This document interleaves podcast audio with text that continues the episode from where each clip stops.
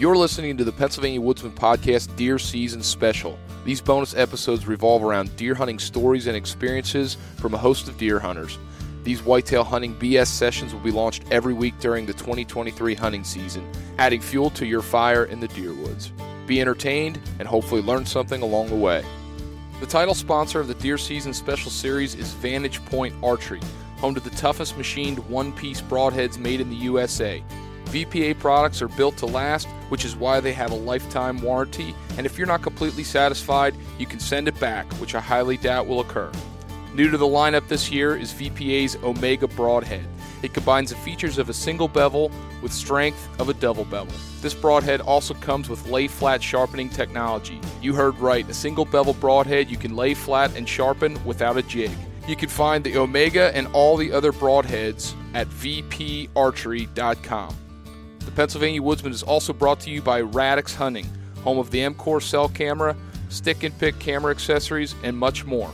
Also brought to you by Vitalize Seed, a one two planting system designed with diversity and biology in mind, making it the best food plot available.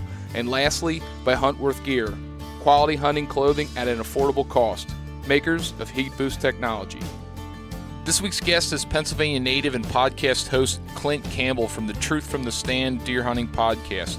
After a couple technical difficulties, Clint and I had a smooth sailing conversation discussing all things around hunting philosophy in Pennsylvania.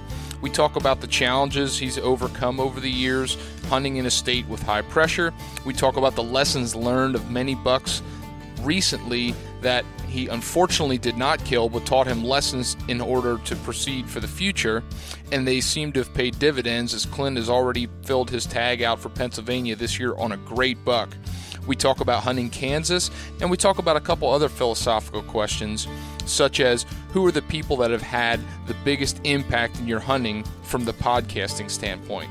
Great conversation with a great guy who's well thought out and well spoken. Hope you enjoy this episode. Joining me today on the Pennsylvania Woodsman podcast, I've got uh, fellow podcast host, uh, Truth from the Stand, Mr. Clint Campbell. How you doing, Clint? Good man. What's going on? Appreciate you having me on, buddy. What's going on? Uh, I've I've been jam packing all of my season preparations into like weekends. Like I've I've been I, I feel like I'm cursing and I'm beating a dead horse because I've said it so many times. But between house projects and family and stuff, like I've just pushed it off, pushed it off, and I feel like I'm studying for an exam for college. I wait till the last minute and I'm just going to cram it all in and right at the last second before go time here. Right, right. Yeah. I, I'm I'm kind of I can commiserate with you there. And what I've finally done is I've just kind of thrown in the towel as far as like on preparation and just realize I'm as prepared as I'm going to be, and we're just going to have to let her rip this season, and that's just going to be what it is. Because I've kind of had a you know it's been a I guess it started probably like in March, like, like just had like a bunch of family stuff that came up like in the spring whenever I like to do all my scouting and stuff like that, you know, late winter, early spring. And then had some shit weather that just didn't cooperate with me on the weekends that I had free time to get out and stuff like that.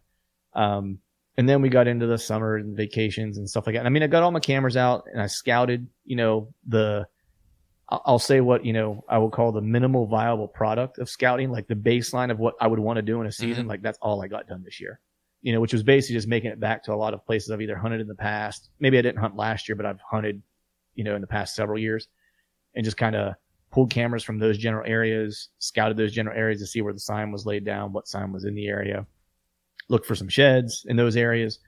Um, and that was about it. And then got my cameras back out, you know, and that was, uh, and that was essentially it. So I feel like I'm behind like this whole, this whole year. And then I just finally at one point got good with it and was like, you know what? It is what it is. Um, means we're just probably gonna have to have a little bit more boots on the ground and just be more precise about things um, whenever the when the season actually gets here. So that's my plan now. Yeah, I when I was uh, I was thinking back to my seasons. I went on a I went on a, like a four year streak where I shot a, a, pretty good buck every season, and then 21, uh, 2021, I I didn't kill a buck. I should have killed a buck. I messed up on. But uh, like I was thinking about that, like I just put, I just couldn't get over how much pressure I put on myself to try to fill a tag, mm-hmm. and then uh, going into the following season, I kept that pressure on me so hard. And when I finally killed the deer, I, there was at some point I was like, it's really not as big of a deal as I make it out to be. And I don't know what what comes of me in putting that pressure. But speaking of pressure, filling a tag, I, I put the same pressure on me to get prepared to try to fill a tag, and it's right. uh, it's a hard balance. I mean, how have you dealt with that over the years? Man, I mean, it used to eat me up to be honest with you. Um, you know, and then you know, it, it made it a little easier when you know, I, I realized that uh, no one gives a shit but me. Right.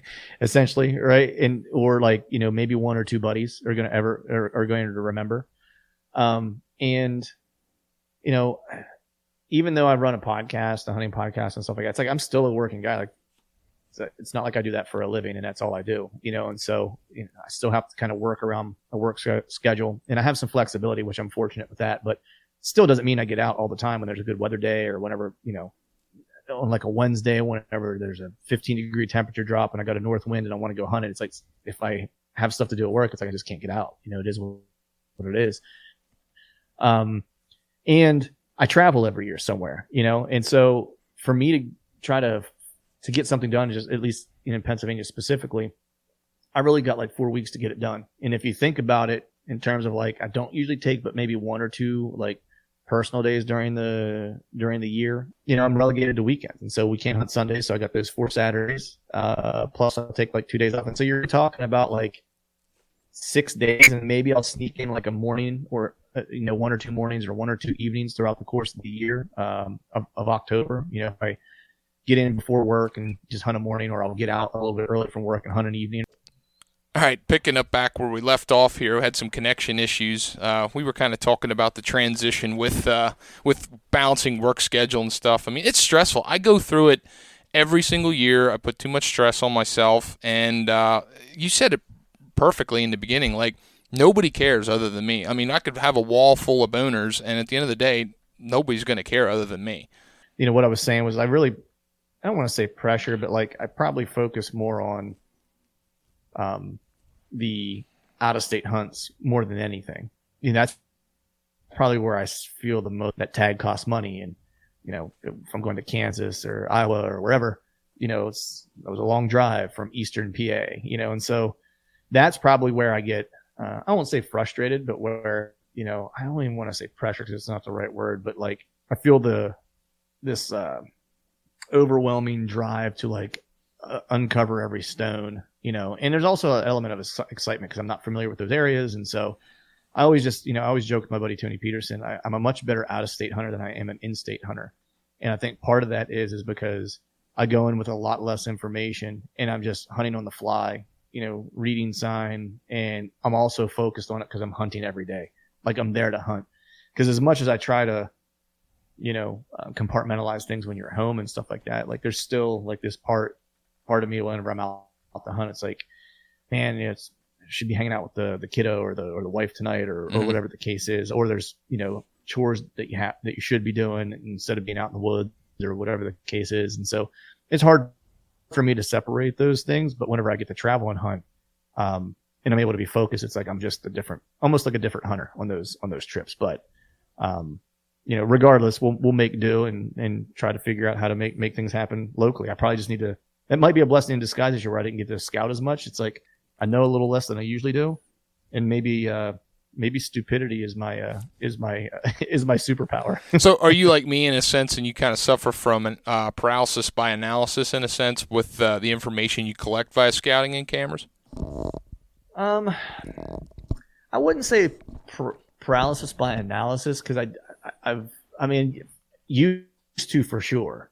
Um, I think that I still like overthink some some areas as opposed to just follow my gut.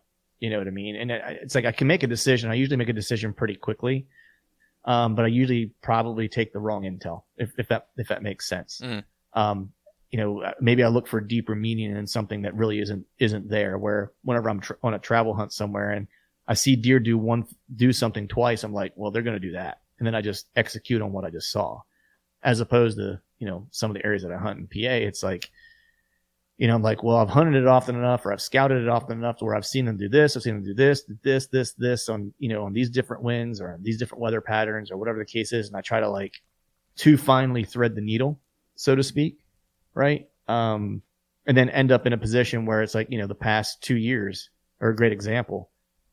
Um, an area that I was hunting and, um, two years in a row, I saw my target buck, uh, in the middle of October.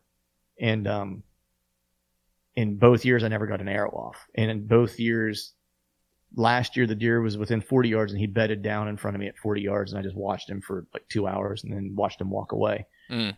And then the year, be- in the year before, I had my target deer at 18 yards. Um, but he slipped in on me in a, in a, direction I really didn't think he would, that he would come from. And by the time I realized that he was there, he was too, there wasn't enough breakup between he and I for me to get drawn. And if I didn't want to spook him, I had to just kind of sit and watch him. And then, but like he never showed up again. Like I never got him on camera. I never had a visual of him. Like it was that one shot, like one opportunity and then never again type of deal. Um, yeah, but even in so a situation like that, Clint, sorry to cut you off, but even a situation like that, yeah. it's still almost like a, a win because you were in twice and you saw a target deer both time, and that's that's big. Yeah, and it was actually the same day, both same exact date, both years, in a you know back to back years. It's just like a little spot that I've kind of had figured out. Um, in terms of like dates and like primary scrape uh, mm-hmm. scrape dates and stuff like that. Um, but yeah, you know, it's like I certainly kind of count it as a win because I, you know, I won the chess match to a degree, right? And it's all public lands, you know, and it's where I live, it's heavily pressured, you know, just because I live in and around a, a larger metro area. So, you know, anywhere anywhere you hunt in this area, it's just gonna there's gonna be people. That's mm. all there is to it. And so, even seeing a mature animal, and both of those deer were were, were four year olds, um, you know, and so even seeing a mature animal getting that, you know, getting beating them at their own game, you know, not getting an arrow off is still somewhat a feather in your cap, but it's just, it was frustrating both, both occasions because I played all my cards right. And this year was doubly frustrating because in the back of my mind, and this is where it kind of goes in to what we were talking about, where there's another tree I thought I should have got into, mm. but I was like, nah, I was like, man, they'll pass through here because, you know, they're going to want to make their way to the scrape or whatever. Like I've seen so many deer do that right? And on camera or whatever, right?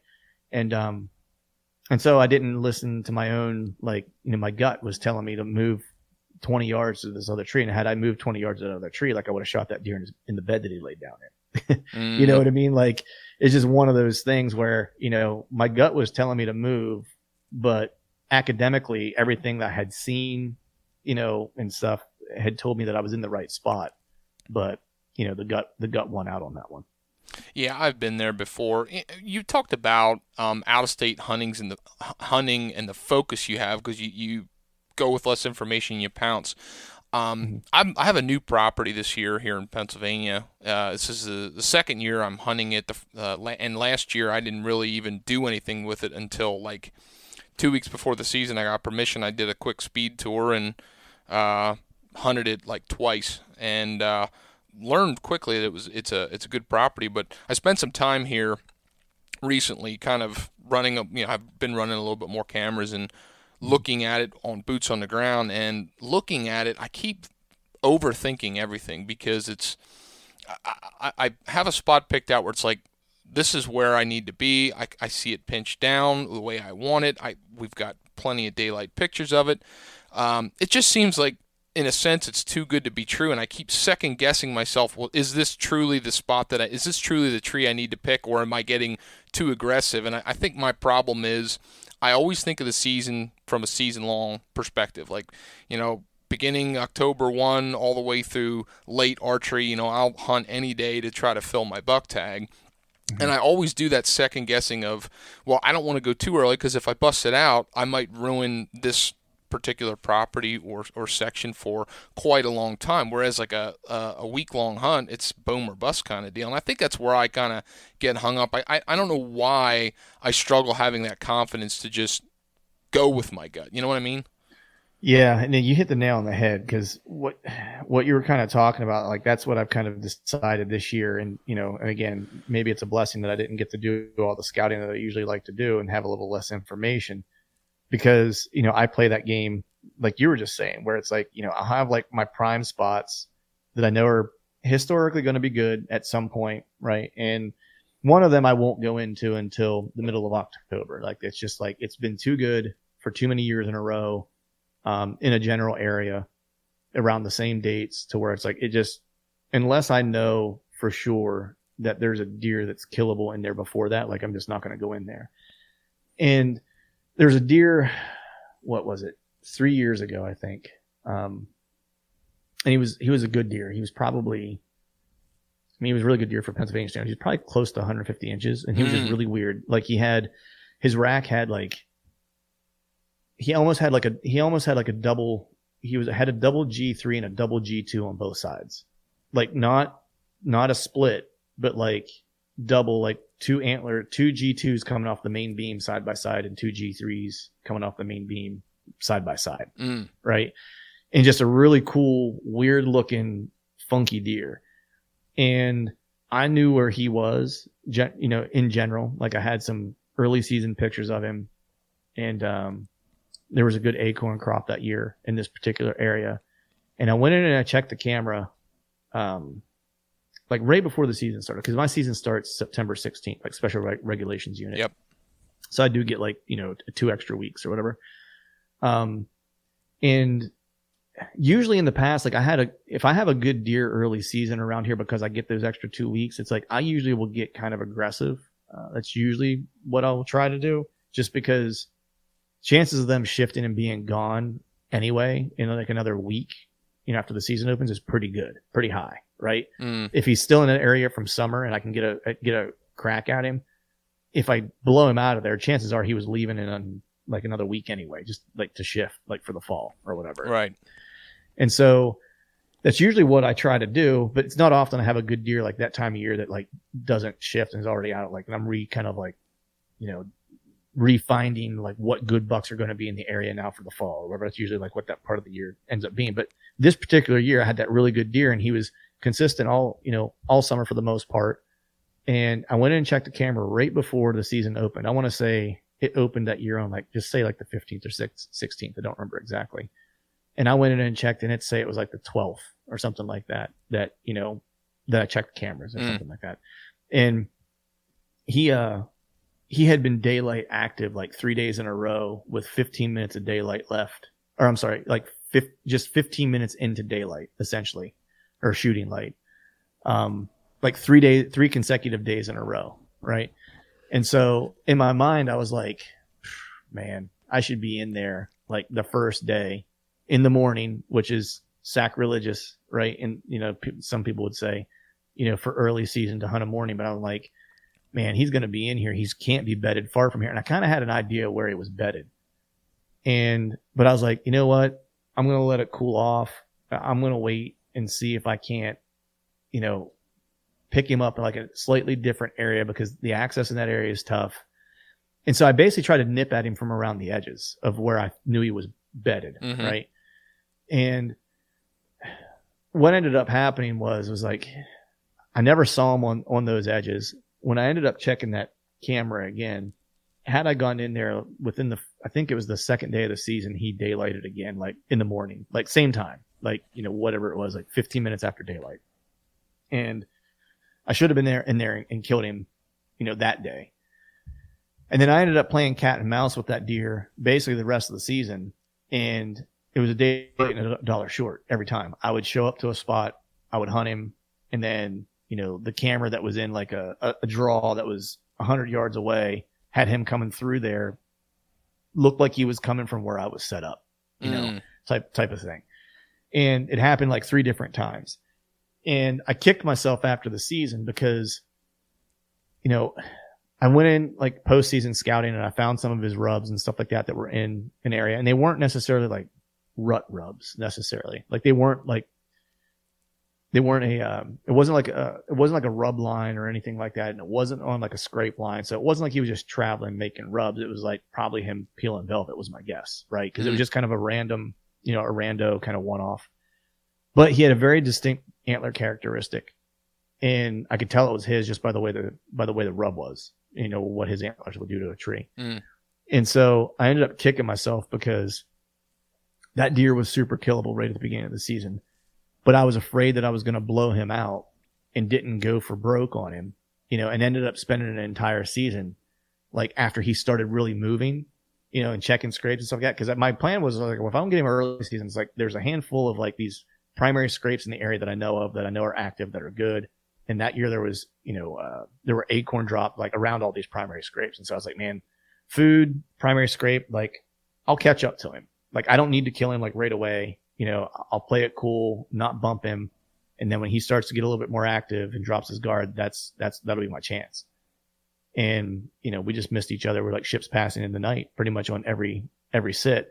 And the reality was my best opportunity to kill that deer was early season whenever I knew exactly where he was feeded. And I've kind of now figured out where he's bedding because I ha- actually had moved cameras back toward that area and actually just for this year actually and just pulled him this past week and have a couple really good bucks in that general area and they're all in there like as they're going back as they're going back to bed it's this little drainage and it funnels into this really kind of I think it used to be clear cut years ago. It's on, and, and there's like uh, a piece of private that borders this piece of public, mm-hmm. and the that private had been cut years ago.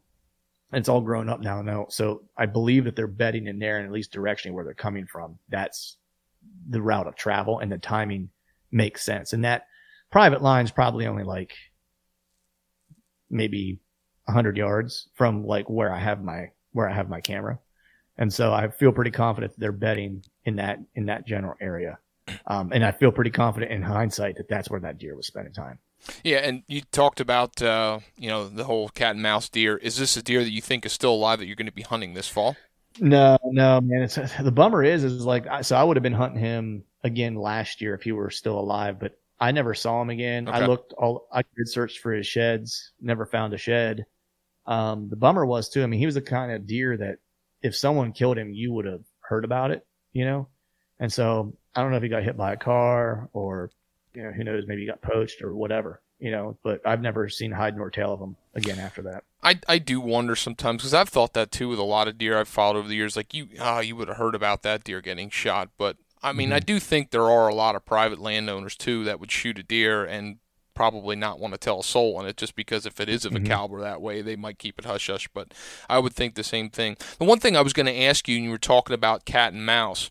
Um, I noticed at this this place I was telling you about, you know, briefly a little bit ago. Um, there, were, there were certain days that you know, I had explosions of pictures, and it's unique that the the timing of my pictures range anywhere from first light through the middle of the day, and this is not just mm. um, in the summertime. Uh, this was all year last year. You know, all through the season, I got a lot of 11 o'clock, 1 o'clock, 2 o'clock pictures, and uh, I, w- I was I was trying to put the put two and two together. You know, I, I was thinking, well I've I've got a really good thermal advantage because it's a north-facing slope, and uh, I you know even though it's just a steep side hill, I can probably have the thermal advantage too. But when they're in the middle of the day, are they are they going to get a better thermal advantage when they're walking through there? Is that why they're doing that? But the, the the thing I thought was interesting, I started going back. I was using Weather Underground, and I started going back and looking at what the wind direction was doing the day that they went through on those pictures. And what was really unique is every single day they did it, uh, it was a forecasted opposite wind direction of what you know I would need for you know the wind in my face kind of deal, which is no big surprise. But it was also very very. It was in the transition. It was uh, it was hmm. not like a constant wind direction. It was moving around a lot. So my question to you was going to be like whether it was the cat and mouse deer or just in general.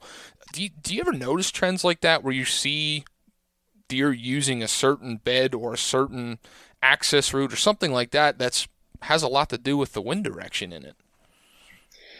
Yeah, I mean, I guess that that deer specifically that I was just kind of talking about. Um, you know, the, the the challenge about where he was at was that it was hard to hunt in the morning um, because there's a drainage there and it's kind of darker timber, and he was always going to have the thermal advantage in that spot because this, the thermals are always always going to be dropping down toward where he was bedded or down toward where he was walking mm-hmm. walking to bed. And you couldn't come in from the bottom side, but depending on it's still a challenge because you're still you're still above him. So you could really only effectively, ideally hunt that in the evening just based on how the thermals are going to work in there. And that's why I feel like he was in there because he was bulletproof. Um, you know, from a, from an access standpoint. Um, the deer that I had last, last year definitely was using, you know, definitely used the wind to his advantage. I mean, they're always using the wind to, to, to their advantage, but what he did that was different in that what I really learned, because I'd heard of this and I kind of learned of it from uh, John Eberhart and um, years ago in talking to him. And I had seen this somewhat play out just from like a topography standpoint in a piece of public that I was scouting and hunting for a while in, in Ohio. And, but I'd never seen it actually happen with, with the deer actually doing what, what I understood kind of in theory. And what that was, was I'll explain the piece in Ohio first, and then it could kind of talk about the encounter from from last year. And so, this piece that I was scouting in Ohio is like big woods, and you know, like you would think for Southern Ohio, it's a lot of spine back, so a lot of steep, like facing ridges, you know, steep ridges and stuff. And I don't remember if it was on like I think it would have been on like the north side of this ridge, if memory serves. But there was a log yard kind of at the top, and there was always this big big ass scrape that was in this log yard, and we'd we'd run a camera on that scrape, you know, every year pretty much, and we would get a Boone and Crockett deer on it, if not two. You know what I mean? It was just like it was always at night, usually, right? Um, but you would always have a handful of big deer hit that scrape. And so we were scouting kind of all of, you know, and a buddy of mine had a really good encounter with a giant, you know, maybe 200, maybe it was 300 yards from that scrape down alongside this ridge like on this bottom essentially there's like two benches at the at the before you get to the bottom uh, uh essentially it was like a, a, thermal hub area set up. And um so we went back in the next year after he had this encounter with this giant to try to figure out like well one find his sheds and try to figure out like if there were any other puzzle pieces that we were missing. And so we scouted the whole thing and like we didn't find anything that was of interest or that, that really told us anything more. Um, we found one bed that was kind of far away but it was probably not one that he was necessarily using. Um, it was a classic military crest bed.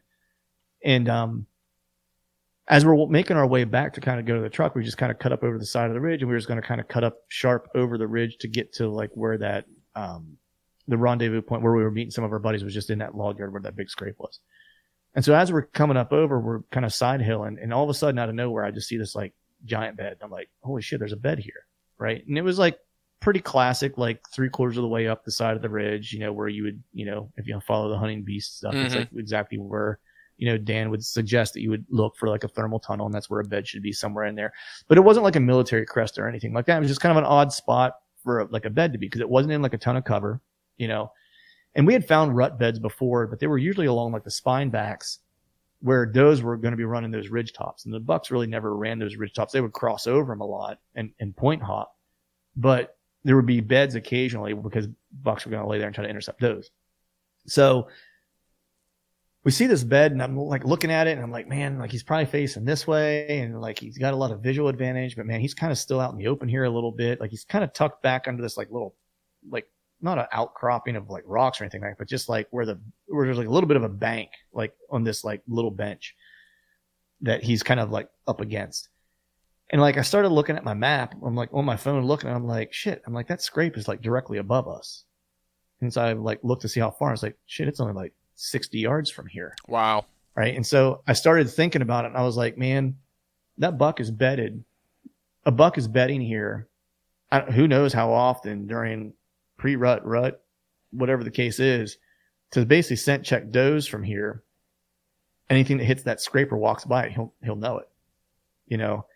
And that was something I talked to John Eberhart about because he was like, oftentimes those more mature deer will, especially during that time of year, as opposed to running themselves ragged, like you see the two and three year olds kind of like run crazy and chase does all over the place. He's like, but those older deer a lot of times will find a, a really prime scrape location outside of like a doe bedding area and they will just lay down and they'll wait.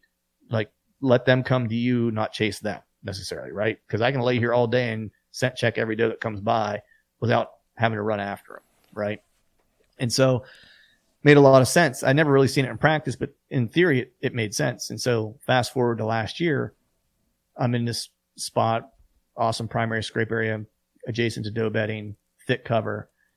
And I saw a doe walking, or I'm sorry, a buck walk in in the morning and some, some brushes, maybe like 40 yards away from me.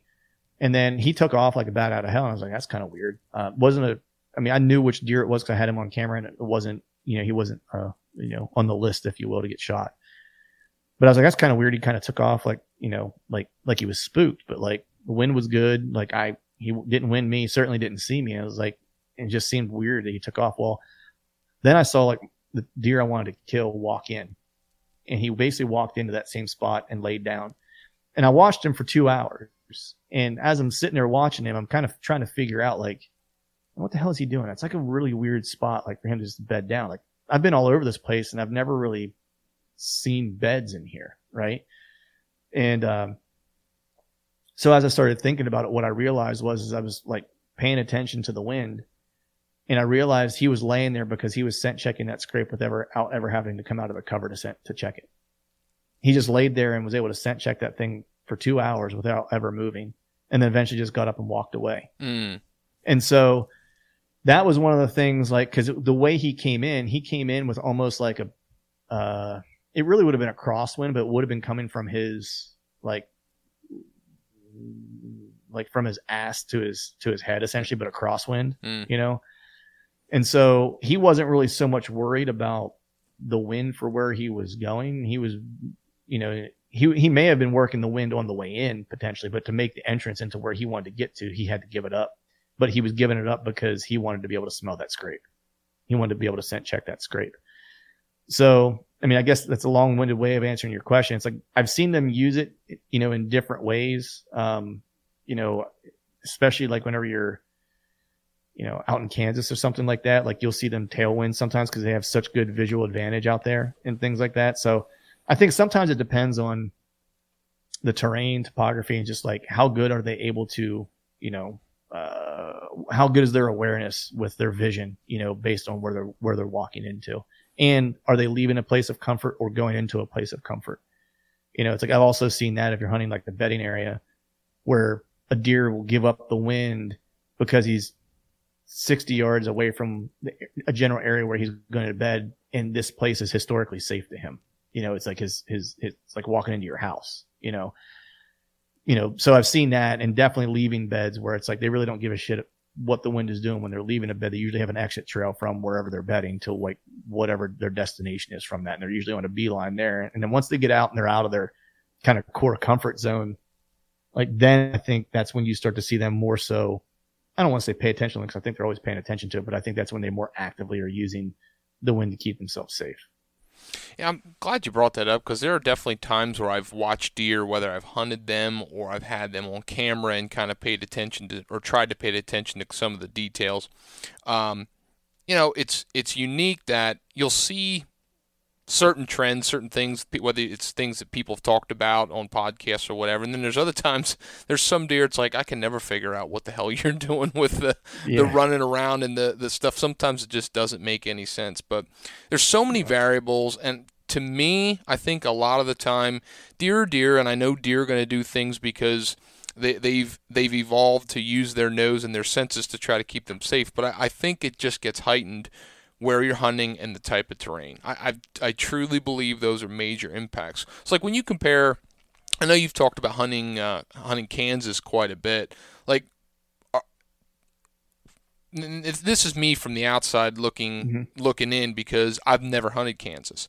Um, are you almost comparing apples to oranges when you're talking about the deer herds and the way they behave between those regions of the country, or is there still a lot of similarities? It's just different terrain. There's still a lot of similarities. I mean, I think, you know, you can always use like, you know, deer are going to be deer, you know, no matter where, no matter where they're at. Um, they just have a different toolbox, a different toolkit than what deer in Pennsylvania have.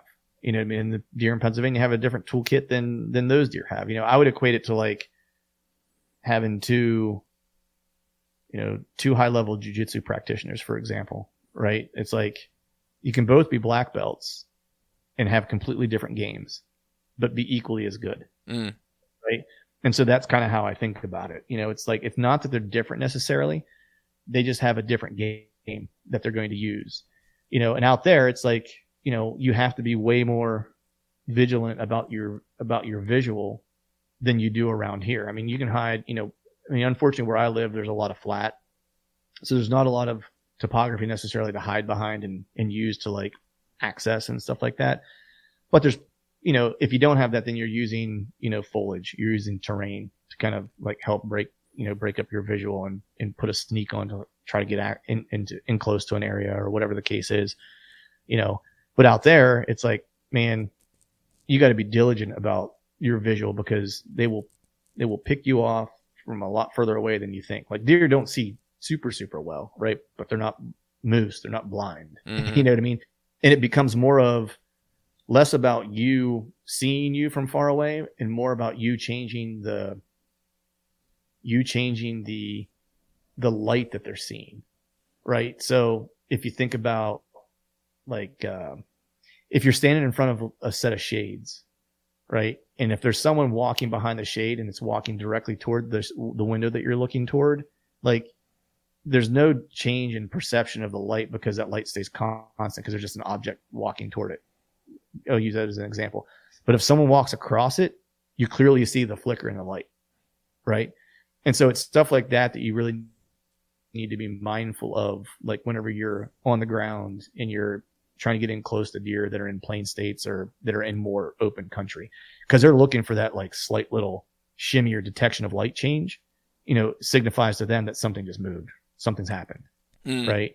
Where on the east here, you might have wind blowing and trees like you know light changing because leaves are blowing and stuff like that and trees are going back and forth and you know so there's a lot of reasons why that might change here i mean i still think they're perceptive to it e- even around here but in my kind of experience maybe not quite as much um but out there it's just a much more much more visual game and they're still using terrain out there just like a deer here like wants to use edge they want to use you know, uh, a knob or something like that to go around or, you know, a, a saddle to go through or pinch points or whatever. It's the same out there. They just look different, you know, and they just may not be as abrupt, you know, or just may not be as obvious. You know, the biggest change for me in going out there was really, you know, learning how to better two two things. One was just like spending way more time on the glass and, mm. and glassing, you know, more so than hunting. Um, and then Two was realizing how to hunt drainages a little more effectively. Um, because that's your biggest topography change for the most part out there. Like when you get into good drainages, I mean, there's rolling, like undulating terrain and like a three foot drop out there in terrain, like a deer will disappear in that. Yeah. Like it'll be in front of you one minute and then boom, disappear. And then you'll see it 500 yards later. And there was just like a three foot change or a two foot change in like the terrain that they were walking on and they disappeared. Um, but those drainages, you know, I struggle with it first until I realize they're really just upside down ridges. Like it's almost like so. For example, you have like a main drainage and you have like usually small drainages that shoot off of those. And if you're hunting a ridge system, right, usually like that main ridge, you know, maybe you get like a buck and you know that's going to use that main ridge. Mostly probably going to be does using that main ridge. But where those bucks are usually at or on those secondary points off those you know primary ridges, right? Mm-hmm. So like for example, you might have like a north south running ridge, right? And you know maybe you've got you know a ridge or two that kind of points that kind of come off it on the west side. It's like well those westerly points are probably going to be pretty good opportunities for deer to bed on, right? Bucks don't want to spend time on secluded, you know, away away from other deer. Same thing with drainages; they're just upside down. They're just, you know what I mean? And so when you look at them, those secondary kind of like drainages that come into the main drainage are just like secondary, secondary ridges off the main ridge. And so once I kind of understood that, then I better understood how to like approach those and how to hunt those and, and things like that. And so the deer use those the same way they use ridges, only they're, they're down below you as a, as opposed to above you. Mm, that makes sense. Um, I'm going to put you on the spot completely here on this one. So you talked about Kansas and stuff, and it's unique when I when I talk with people that are from the Northeast and from Pennsylvania. A lot of the time, you know, they like hunting anything. You know, if, if they had a season for shadows kind of deal, they'd kind of go hunting for shadows. But uh, mm-hmm. you know, it's definitely unique when you're hunting Pennsylvania and there's there's something different about it, and I, am kind of curious, like from your perspective, is hunting Pennsylvania something that like is very near and dear to you, or, are you of, of the type where it's like, well, I enjoy hunting Pennsylvania, but ah, go west, young man has a has a ring to it when it comes to whitetail mm-hmm. hunting. Yeah, I mean, I mean, definitely. I mean, it's it, it's certainly near and dear to me because this is where I grew up. You know what I mean? Like that's I grew up hunting western Western PA or Central PA, you know, South Central PA, I guess. And so it's always a little bit more comforting because I kind of know how to hunt, you know, hills, if you will, Mhm. right? And um and I have like a, a big woods piece that I've been scouting the past two years and I'm just super stoked on to hunt this year as much as I can because I've just found a crop of deer that is um I just found an area that has caliber of deer that people from pretty much any state would want to shoot Mm. put it that way, right? Um, and it's not like I found like one or two of them. It's like there's, you know, there's targets, you know. Now, flip side of it is it's really, really hard to hunt, you know. So from that perspective, like Pennsylvania is kind of near and dear because I just, you know, it's, it's where I'm from. But my preference for hunting is, and I, I'll, I'll say it this way: is it, I'll just put it this way: is is Kansas, and not because the deer are like bigger or whatever. I just really like the visual element of glassing and then trying to sneak, put a sneak on a deer and try to kill it. And I like the idea of, of hunting kind of from the ground. I love the mobility aspect of it to where it's like I can be moving and on the move. And if I mess up this piece over here and I mess up this hunt, I'm just going to get back in my truck and I'm going to glass and I'm going to try to find another deer. And when I find that deer, I'm going to try to sneak up on it. I'm going to try to kill it Mm. right? And so it's the movement in like the adventure and everything is kind of different every day because you're really just looking for an opportunity a lot of times, right? And you know, people will say, "Well, yeah, like who wouldn't hunt Kansas, right? It's like they got great deer and this, that, the other, and you know, versus Pennsylvania." And I would say, "Well, man, there's some spots in PA where you can find the where I've seen deer bigger than the deer I've seen in Kansas. You know what I mean? Like that's Right. and that and that's true. But what I would say is that if you took the deer in Pennsylvania and put them in Kansas, and you took the deer from Kansas and put them in Pennsylvania, as far as like age class and caliber, I would still hunt Kansas because I just like that approach to hunting. I like the the mobile and on the ground glassing, and just trying to get in close uh, with them, you know, and beat them at their own game on the ground. That's just you know what I've grown to really kind of enjoy. when it comes to glassing, so that's a tactic that I'm extremely weak on. Um, I, I mean, I use my binoculars. I feel naked if I go in the woods without them. But I mean, as far as truly glassing for for looking for deer, um, in any way, shape, and form, in the hunting I do, in bow hunting mostly, Mhm. um, not something I really I do well or often. And I'm kind of curious with you utilizing and learning how to use that tactic in Kansas. Is that something that you translated back to Pennsylvania and use more, or is it kind of in, when in Rome, sort of so to speak? No, I mean I definitely use it more now. Um, and it, I don't know if it's just out of habit, you know, that I just grown accustomed to using my glass more often, uh, just from you know hunting, you know, whether it's Idaho elk or Montana elk or mule deer or or you know Kansas whitetails or whatever, just being in places where glass is, you know, maybe more important than it's maybe the only the second most important piece of equipment you have other than your bow. you know what I mean? Like if you're in those places and you're not using glass, like you're really, really, you're actually not hunting is, is what I would say. And so I think, I don't know if it's just out of habit because I've done that often enough now that just like it's become like a natural instinct to use, but I certainly use it now more, um, in PA. And I would say I probably use it. There's not a lot of great spots I have the glass necessarily. Um, I will go out and glass a little bit in the summer. Um, there's not really much ag around the, the public that I hunt. And whenever it's if the ag is close like a bean field it, it still might be two miles or so from where i'm actually from like the border of a piece of public that i could hunt. You know what i mean? But i might go glass that just to kind of see what deer might be in the area that could transition onto that piece of public you know when the when the fall hits. Uh, but as far as like in actual hunts you know i use it a lot more now um, when i'm accessing and when i'm approaching you know especially if i'm going in for like an evening hunt or something like that and i have obviously some like light and some visibility it's like i'm walking however far and then stopping and i'll pull up my glass and i'll just glass out in front of me to make sure there's not deer that i'm going to bump off or or whatever the case is.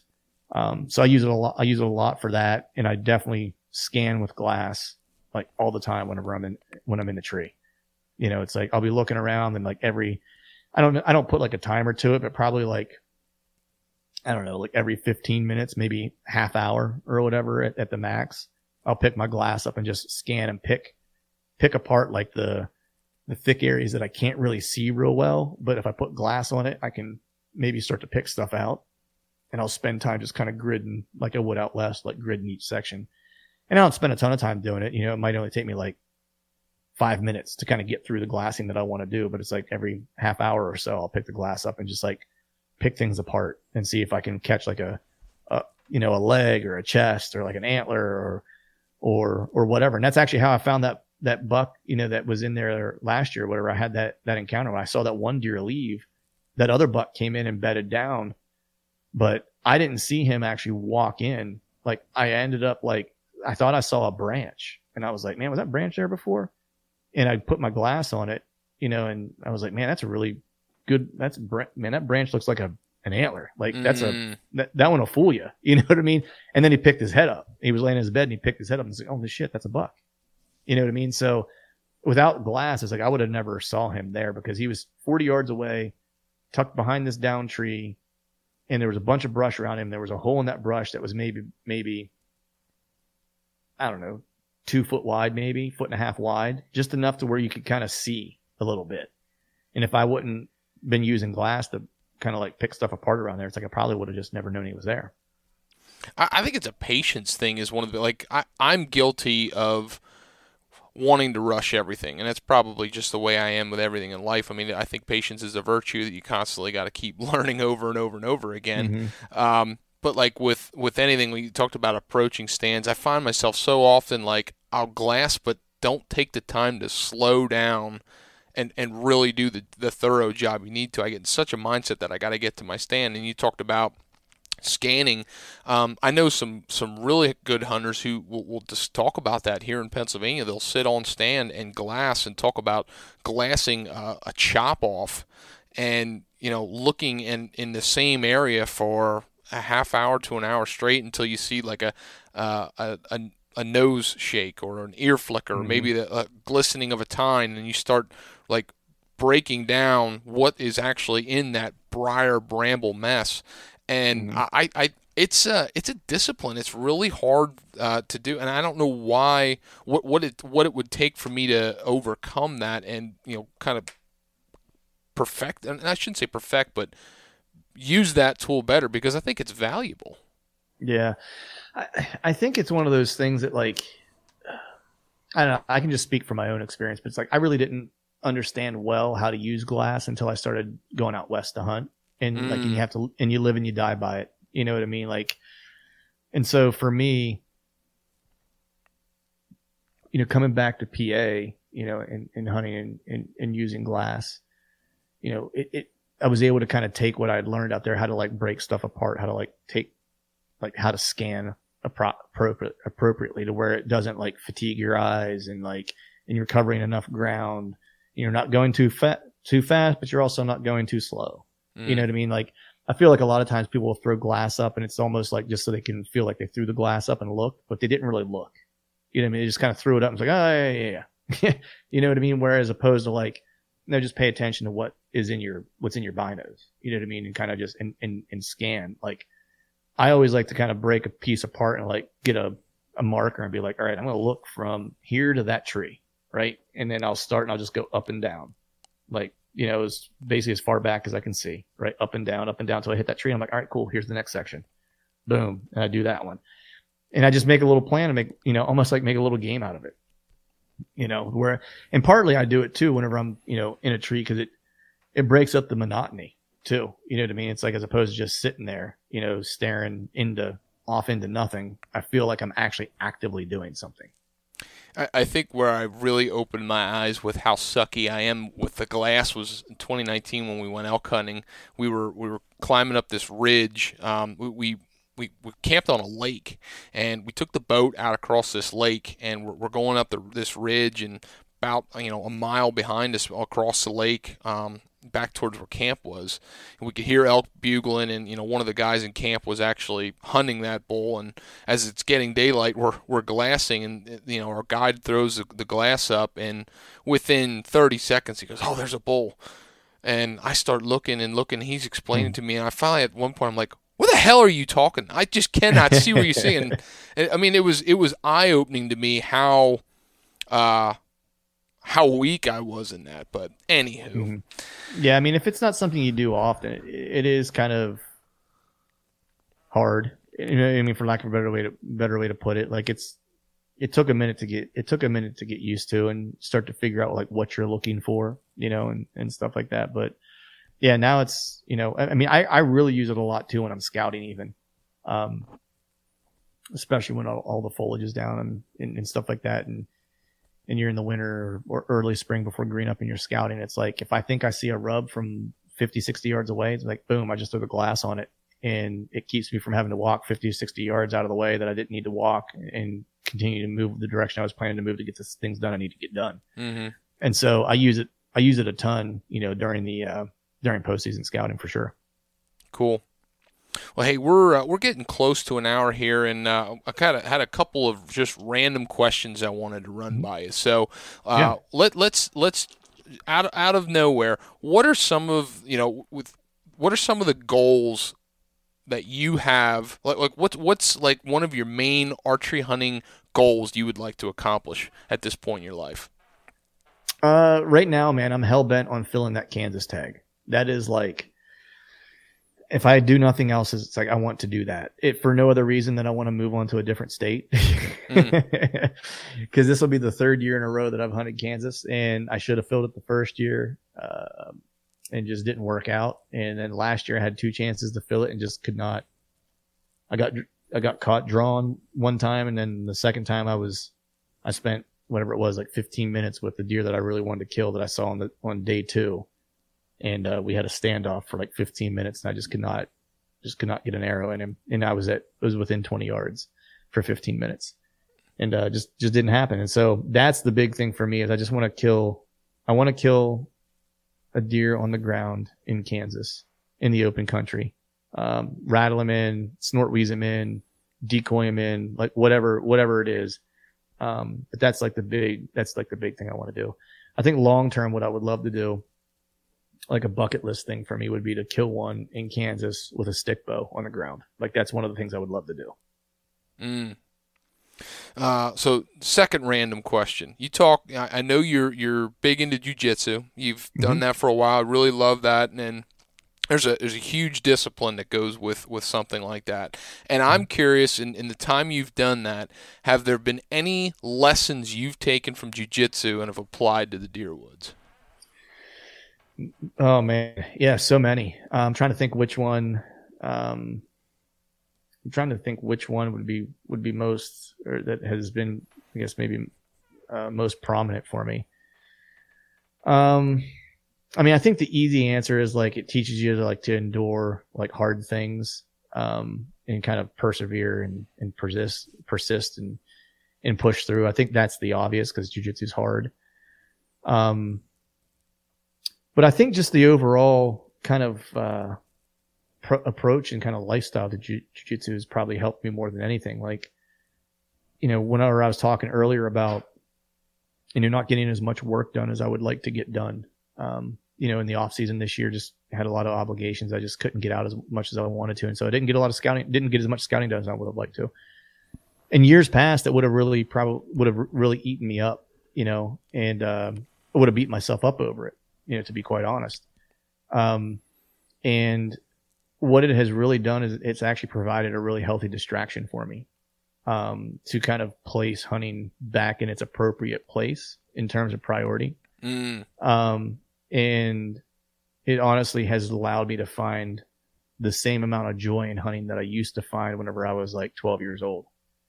Um, because, you know, there's that, that saying that distance makes the heart grow fonder to a degree um, jujitsu allows me to to provide myself that distance from hunting. That for me, and it isn't for everybody, but for me is healthy. Um, because then whenever I get to do it again, it's like I'm in it with the same with the passion that I that I hope to have, right? Um, and so that's really what jujitsu has done for me. It's it's it's kind of given me the space that I needed in a healthy way um, to have hunting be as important as it should be for me um, and to enjoy it as much as I possibly can. Because at times, like you were talking about before, the pressure, like it'll, you know, you will put someone on yourself whether you believe you are or not, you know, or whether you, you know, think you are or not. Um, and so it's been a really healthy distraction for me to, uh, to create priority and balance, not just in my hunting, but just in my life in general. Yeah, and one thing you hear a lot when you when you consume hunting media there's so many people that talk about how they eat sleep and breathe whitetails and deer hunting and archery hunting and I do nothing else throughout the year because if I do it's a distraction and uh, like that all sounds really really cool and there there's mm-hmm. some people that talk like that and I, I think you you said it best like it's it's probably not for everybody because like years ago I used to think that that deer hunting was the only thing that mattered. Mm-hmm. And uh, it's still probably one of the the things that I enjoy doing more than anything in, in the whole world. But at the same time, uh, per, the perspective thing that you just brought up, that that's huge. And like keeping it, keeping it in order, like the, the appreciation you get by doing something else giving you perspective. And I think it, you can have that healthy balance, but still have that same drive and love for deer hunting mm-hmm. or yeah, anything I mean, in life. Yeah, you're 100% right, man. I mean, it's like if you like fishing, you know, Tony and I, Peterson and I have talked about that. It's like he loves fishing. You know what I mean? Like that dude will fish up a storm. And fishing is one of those things where it's like it's a nice break for him away from like the hunting stuff. Because also hunting for him is his job, like working for MeatEater. You know what I mean? It's like so he's consumed with it. And so like getting a little break from it you know through other things that you're interested in you know when you get to come when you come back to it it's like you're kind of filled with like the energy that you need in order to like be focused and try to accomplish the things that you that you want to accomplish you know. So for me jiu-jitsu definitely gives me i mean there's a ton of other things just in terms of like strategy like jiu-jitsu is very strategic and how you lay traps for people like for your opponents and um, the discipline that you need to have and like the consistency you need to have and showing up and doing the work and stuff like that. So all that stuff applies to hunting. It's like show up, do the work. But there's also this part of like jujitsu, which seems counterintuitive, but it also I think is true in hunting to a degree is like, you know, you need some rest periods and some like off time from it as well. Like, and sometimes when you go a little lighter, you know, like especially if you're coming back from an injury, you know, this happened to me. It's like I was coming back from an injury and so I could get on the mats um, you know, I started rolling with either people who were just a little bit smaller than me, um, or I started rolling with some of the women in class um, because I, I, was stronger than them, and, and I didn't want to just muscle them and throw them around. So I had to just use clean technique to try to beat them to positions and stuff like that. And then when I came back from the injury, man, I was so much better because I had focused so much on just like using technique to gain position as opposed to trying to use strength and speed and flexibility and all those things. I was using just like being better at jujitsu to, to win positions. And I think that that's applicable when you start to think about hunting is that grind, like it's like the 365, 24 seven, 365. It's like, yeah, man, but like when you're in that grind, like you miss so much stuff because your, your vision is myopic, mm-hmm. right? And there's so many things outside of that small lens you're using that could be helping you. You know what I mean? And because if you just take like a hunt, for example, I always, I make no bones about it. I'm honest about it. When I go on these travel hunts and stuff, I'm good for probably like a, a good four to five days straight of like grinders, right? And then usually like around the fifth or sixth day, like I got to take a morning off because I'm going to start to get sloppy and I'm going to start to make mistakes. Mm. You know, and that morning off lets me kind of reflect on everything that I've seen over the past four days and helps me better understand whether or not I'm making the right decisions and it just gives me a little rest and a little mental clarity to get back to it so I can be as good as I need to be when I'm doing when I'm doing my thing. You know, I'd rather do less and be at 100% than do twice as much and be 50% of what I could be. Mm. You know what I mean? And I think and then that's just me personally. Like that's just my it's it's you know the old adage of quality over quantity. You know, would you rather have four really good sits that you knew you had a chance to kill, or would you rather have eight sits that like, eh, it, it's a toss up whether or not you're going to see anything? Yeah, I'll take I'll take the four really good sits. Yeah, yeah, yeah, yeah. You know what I mean? Like, and so that's just kind of how I started looking at things. You know. Yeah, qual- quality, placing yourself in the right situation. All right, last yeah. uh, last one I'm going to ask you, and um, I'm going to forewarn you before I ask this question. It's one of those where you might not want to answer it because mm-hmm. it's putting you on the spot, but um, I'll, I'll, give you a, a, a, secondary question that you can answer instead. So the question yeah. is: all the years, man, that is a, that's a super that's a super nice podcast host right there. I'm, Put you on the spot, but, but I'll give you an out. I'll give you an out just because just because I, I don't want to I don't want to put you on the spot too bad. Uh, all the years of podcasting you've done, 300 plus episodes, uh, an, an array of different guests. Are there a handful of people that you've had and networked with over the years that have had the most impact or influence or help in your hunting game or, or strategies or, or things along those lines that has had the biggest impact. And if you don't want to name drop, then I'll then I'll give you the clause and say, are there certain trends that you see have in common with a lot of the best hunting guests that you've had? Yeah, so I mean, I'll I'll answer both, man. How about that? Was nail them both. Perfect. I was um, hoping you'd say that. so the handful of, that have helped me the most, um, you know, a couple different guys, you know, would be um, one is my my good friend Greg Litzinger. Um, he's just, I think he's just one of the smartest, you know, best bow hunters that I've ever met, and he does it in some of the hardest places like in New Jersey, man. I mean, that's just like that's such a tough state to hunt in. Very. Um, and he's just a wealth of knowledge, and we became really good friends, you know, years ago. And not only did I have I learned a lot from him, like was just scouting with him and stuff like that. Um, but he really helped me years ago uh, become a better archer, you know, um, and gave me more confidence behind my bow. And so Greg, for sure, the bow hunting fiend is like one of the guys that if I'm if I'm if I'm thinking of something and, or I'm looking at maps and I'm trying to like figure a deer out, like he's he's one of the first guys I call to say, mm-hmm. hey, let's let's jump on a map here. What do you see? This is what I'm thinking. Tell me what tell me if you're thinking the same thing or if you're seeing something different. Sorry about that. The audio cut out. Clint is referring to Chad Sylvester from Exodus in this next part. He and I travel a fair amount to hunt. We have a very similar mindset. And Chad is just like the dude just knows how to get on big deer. Like, and he's unrelenting. Like, and when I talk about being like focused, like, man, that guy, when he gets, he's like a dog with a bone whenever he, when he find, when he finds the deer he wants to kill or he, or he thinks he knows where a deer is that he wants to kill, like he's like a dog with a bone where he just does not leave any stone unturned to mm. figure it out. And I feel like Chad is like one of those guys. It's like, I think he's an underrated um, big deer killer because he doesn't do it all the time because he's going after like insane caliber deer.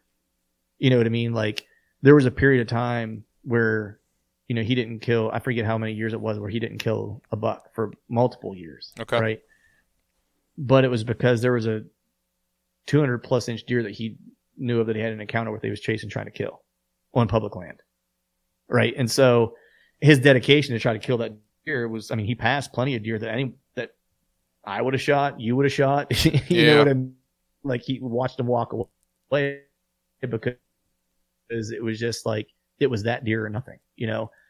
And um and he's just really really good at it. It's you know not just being on the ground and like reading sign and scouting and and stuff like that, but you know his obviously his trail camera game. I own a trail camera company. Like, man, his strategy of how he approached trail cameras and long term data.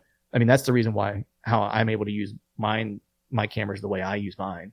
You know, a lot of people ask me about you know my approach, but truth of the matter is, it's like I followed him around the woods for probably two seasons, like him and I hunting together and scouting together, and just picking up everything I could from him. You mm. know, in terms of like his approach and like and especially how he ran trail cameras and how he used them, and especially looking at long term data.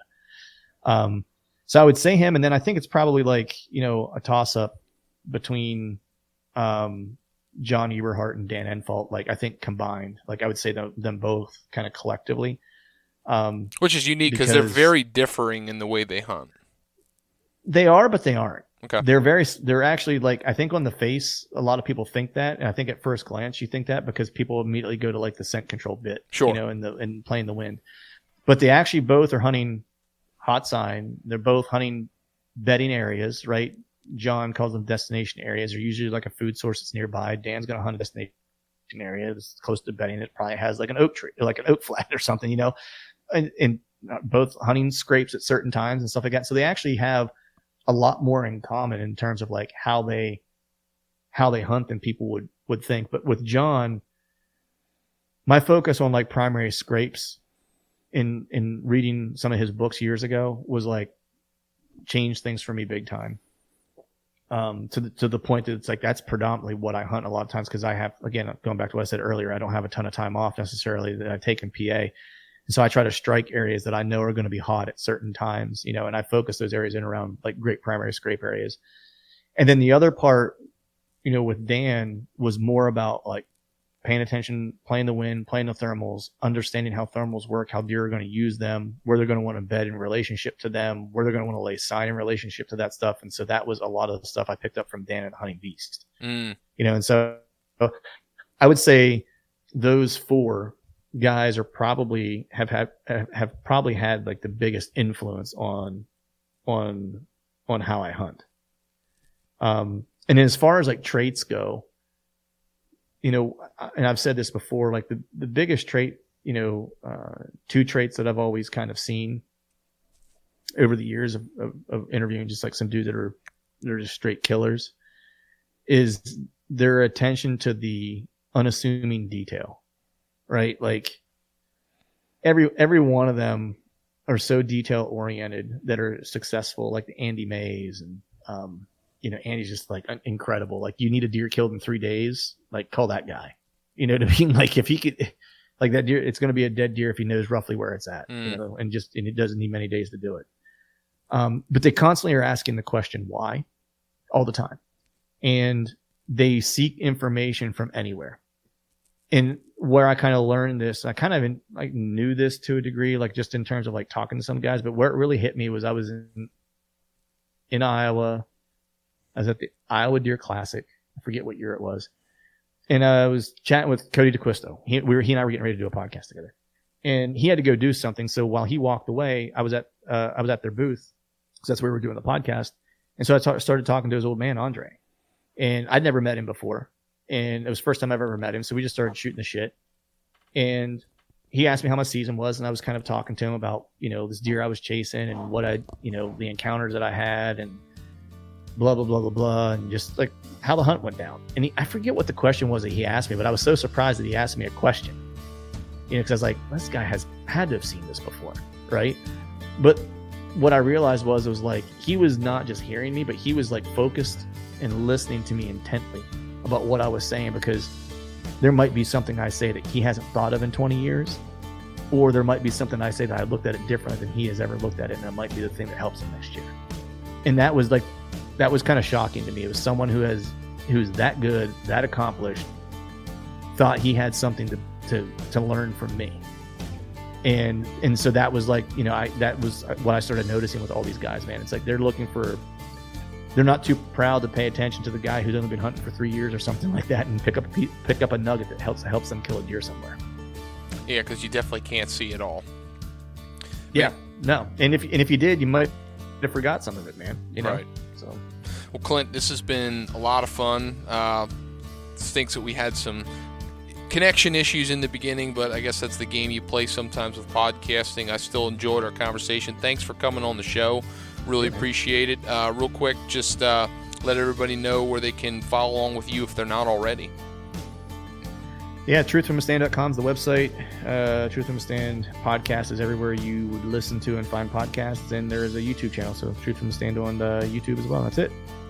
Good deal. Thanks again, Clint. And uh, hey, keep grinding out this fall. Best of luck. Thanks, man. I appreciate you having me on. And uh, good luck to you too and all your listeners.